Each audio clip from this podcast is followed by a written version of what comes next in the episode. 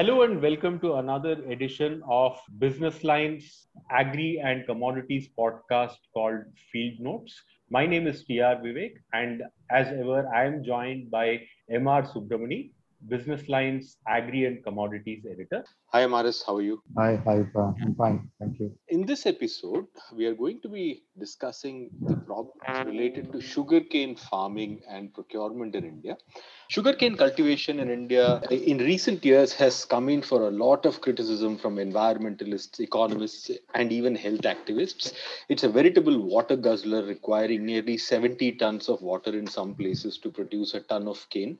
In water-stressed areas of the northern Indian plains like UP and Bihar, UP is a standout leader in terms of sugarcane production in India. And the Marathwada region, where water has to be ferried in trains most summers, and the perennially water-starved, the upper Kaveri irrigation zones of Mandya.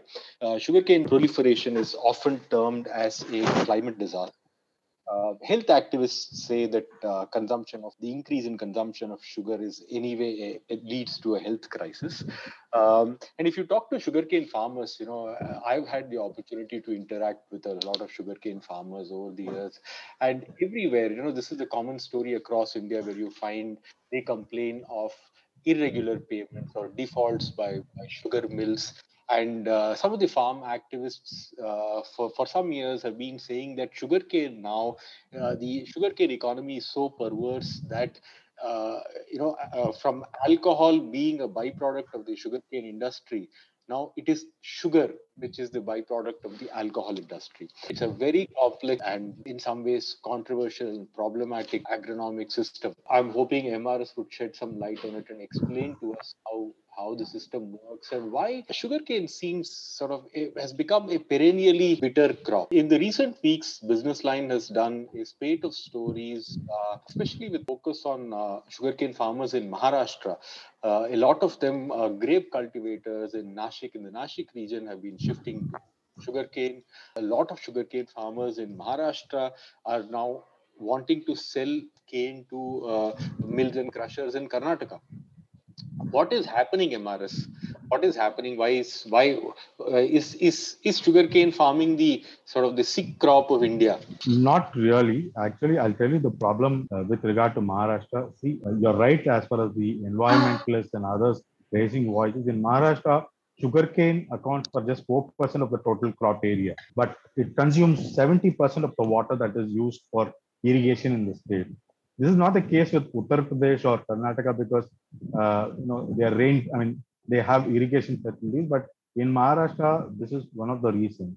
The other reason is, there are particular certain areas in Maharashtra which are water starved, but still the state government gives permission to entrepreneurs to set up sugar mills, and some of the entrepreneurs there see sugar mills as their passport to politics, and there are politicians who look upon sugar mills as one way of tapping the people vote. So it's more of politics in Maharashtra than any other state. In Maharashtra, the problem, particularly I wouldn't say problem, but the complaint or the grievances are more this year because Maharashtra has had a record sugarcane crop, more area brought under sugarcane, more farmers have taken up to sugarcane. There's a higher production. MRS, that itself problematic, MRS, of bringing one of our own stories reported that sugarcane's area in Maharashtra has gone up by 48%.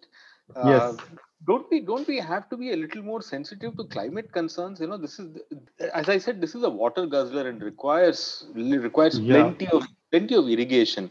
Isn't it irresponsible to keep on increasing the acreage of sugarcane? But we are a democratic country, and there is nothing that can stop farmers from cultivating any particular crop. Be that as it may, MRS, we are a democratic country, but given the problems, there is a concerted effort by the governments, both center and states, to disincentivize tobacco farming, for instance. Given our problems, isn't it on the same scale of irresponsibility where, despite democracy and farmers' freedom to cultivate what they want, shouldn't there be a concerted policy effort to restrict this? Otherwise, we are going to be ending up exporting very, very precious, water resources going, if we increase our appetite for sugarcane in this manner? See, there is a difference between tobacco and sugarcane. The WHO came forward for weaning away farmers from tobacco, and the center took it up seriously. There was no politics involved. See, what we have to see is the politics behind these crops. Sugarcane is just not just another crop. There's a lot of politics involved. I think the politics could be even bigger than what we are seeing in Punjab and Haryana with regard to the commissioning. Because you see the Cooperative Sugar Federation mills in Maharashtra, they are key to the power power to some of the politicians. The Nationalist Congress Party, NCP, draws its power from the sugar farmers. Power is making of the sugar industry. There are many such people who have been made. So as long as politicians' fortune hinges on sugar, it is unlikely that the government or somebody would really seriously look into it unless and until there comes a leader who says, okay, enough of it, let's move to some other crop, or let us discourage waste of water. One good thing that happened during the previous Maharashtra regime was that farmers went all out to ensure that water was stored. Now that is one of the reasons that has really resulted in a higher acreage for sugarcane this year. So they have over 10 million tons of sugar is going to be produced in Maharashtra, but they are still going to be behind as regards sugarcane production. That is also the problem with regard to Maharashtra, because earlier Maharashtra was the highest producer and the others production was lower in other states. So Maharashtra dictated terms in the trade. Now Uttar Pradesh has become the number one. So Uttar Pradesh now dictates the market. So, as a result, Maharashtra sugar mills are getting lower prices. Now the government has fixed a minimum sale price of 31 rupees per kilo for sugar, but some of the mills are selling it less than 31 rupees in Maharashtra. That has led to a problem in Maharashtra. So they are all facing crisis, and that is also the reason why farmers are not being paid their dues fully. What happens is there are provisions like you can pay the dues to farmers in 3 installments. You pay 60% upfront and the rest in 2 or 3 installments. Even the Niti Aayog has recommended that. Gujarat does that. But still farmers in Maharashtra, there is no such thing. So the mills are under pressure. There has been, action against the mills which have defaulted. The total dues to sugarcane farmers could be around 2,300 crores. So there has been action against some mills, and orders have been given to confiscate their properties and other things are there. But the issue with Maharashtra currently is that it is no more dictating terms in the domestic market like what it used to be earlier. MRS is the default in payment by sugar mills. Is that the reason why Maharashtra farmers are wanting to sell to Karnataka? No, some of the mills have closed early. Can you explain the cane season, from planting to crushing, and how long does the crushing season last? So in case sugarcane is a crop that takes more than a year to yield. It's a 15-month crop, right? 15 to 18 months crop. And there are 2 varieties. One you plant plant the seeding, and the other one is called the ratoon crop, where you don't cut the roots. You keep the roots and branches so they grow. There are 2 types, and the ratoon is seen as more beneficial to the farm. What are the reasons for sugarcane's popularity? Is explained by the fact that many people call it the sort of lazy farmer's crop, where you don't have to do much. It's like the old Hero Honda ad tagline, fill it, shut it, forget it. It is about sow it, irrigate it and forget it kind of crop. So which probably explains its popularity among farmers despite all the attendant problems. You're talking sugarcane cycle. Yeah. So that is a cycle. 15 to 18 months it takes time, and the harvest begins, or the crushing of sugarcane is from October. It lasts, depends on the availability. So it can be the crushing can go on from October till February, March, April, and sometimes up to May, not more than that. Last year was an exception because of COVID, supplies were affected, transport and other things, so it carried on. And last year was also exceptional because we had a huge carryover stock. Is that a reason why prices have crashed? Say that mills are selling at a price below the government mandated price. Prices have not crashed. Prices have crashed only as far as, see, Maharashtra is not able to get the prices that it wants. Like, they are not able to get more higher than 31. Like, we have done exports at a good price because the government has come forward and given them export incentive of 6,000 rupees per ton. Uttar Pradesh mills are selling their sugar at 32 rupees, 32 and a half.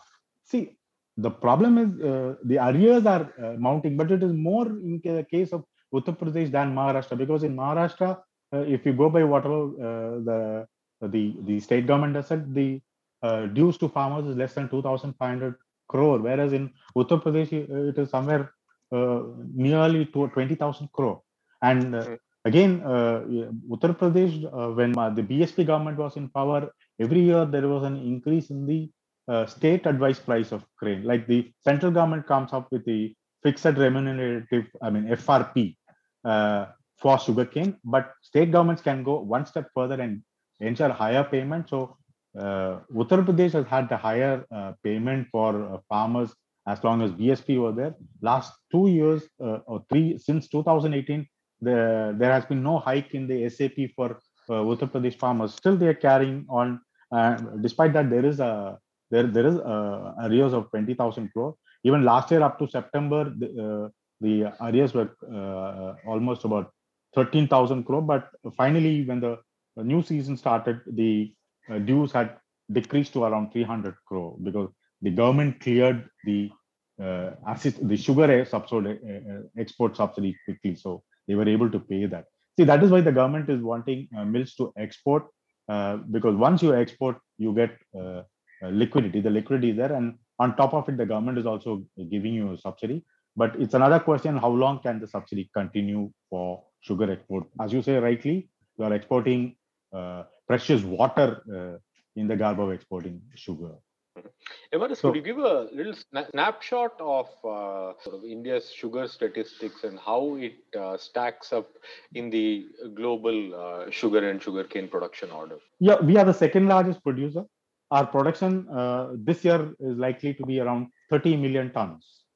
Mm-hmm. Last year, it was 27 million tons. Our production hovers, say, between 27, 28, 30, 31, 32. It depends also on how the prices are, how the farmers, take on to the crop. Of course, the arrears do play a role. Then also how the sugar mills go about encouraging. The one positive aspect this year. But 30 million tons, you're talking about sugar production.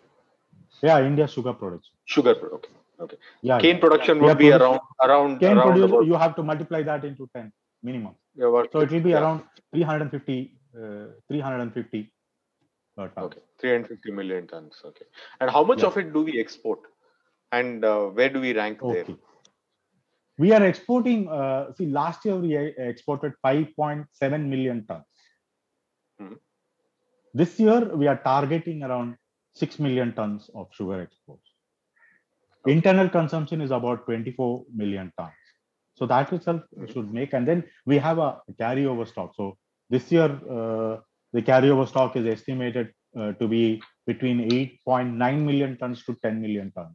Depends on how the exports fare, but safe to assume that it could be around 9 million tons of carryover stock, which is more than, 24 means the consumption per month in India is about 2 million tons.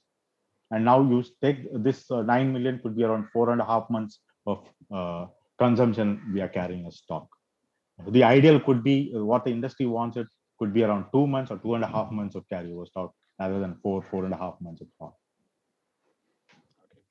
M.R.S., what, in your opinion, should be the changes required in India's sugarcane policy, so that it remains a sort of sweet harvest for all concerned, and also we remain responsible towards climate change concerns? That's a good question. Now, I want to say something with regard to sugarcane, right?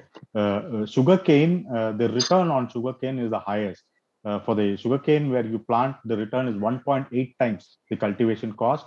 Whereas if you go for the ratoon crop, which I said, the returns are 2.8. Yeah, 2.8 times investment for a ratoon crop. The other sugarcane where you plant the seedling, it's 1.18. Okay. Could you contextualize it in comparison to, say, with rice, which is also water? Yeah, I'm coming to that. See, the Commission for Agricultural Cost and Prices, it said that average net return for sugarcane growers is 10 times what a cotton or a chana farmer can realize. So if a chana farmer or a cotton farmer gets 10 rupees, the same time a sugarcane farmer will get 100 rupees. So that is one. The problem with is that the government should encourage agri universities or research and development to look for high yielding varieties which will use less of water, because we can't have this water guzzler for long. And the other one, what we can do is try and wean away sugar farmers to other crops. That depends, because see, like in Punjab and Haryana, earlier farmers used to plant rice in May itself. What happened was that resulted in farmers tapping groundwater, and as an end result, the groundwater level dropped very alarmingly. Now farmers are banned from planting paddy in May. They can't plant before June 1. Now, if the government can look at some sort of such, law or some sort of guidelines, I think that could really help.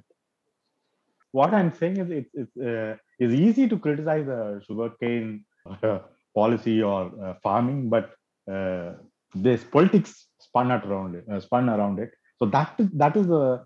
MRS, can you explain the politics behind this in a succinct way? Why is it such a political crop? And in comparison to a rice, which is more visibly a staple crop, why does politics run in its veins? Yeah, as I said earlier, Maharashtra has got 48 seats to the Lok Sabha. Okay. Yeah. So what has happened is most of the politicians. The Congress, now NCP, and probably now the BJP also. See, some of the politicians who hail from those Marathwada area or Sholapur, Kolhapur, all these Nagpur region, they are all, their background is that they all would have been involved in the sugarcane cooperatives in one or the other way. Mm-hmm. So they're not going to give in easily to shift, because once farmers shift away from sugarcane to some other crop, the hold of the politicians on the farmers grow. Actually, this is actually the basic reason why we are having protests against the farm laws that the center passed, because as somebody said, like every APMC, the chief of APMC is far more powerful than village pradhan. And it all, and these guys would be aligned to some political party. That is the reason why there is so much of opposition to the farm laws, and that is also the reason why they don't want any change in the sugarcane policies of the government. More farmers engaged in cane cultivation, the more power the politicians derive. Yes, it's now happening in Karnataka also. So the perpetuation of this system enables to strengthen their hold on the election. That's it for this week. Thank you, MRS, for joining us. See you again next week with an interesting subject. Thank you.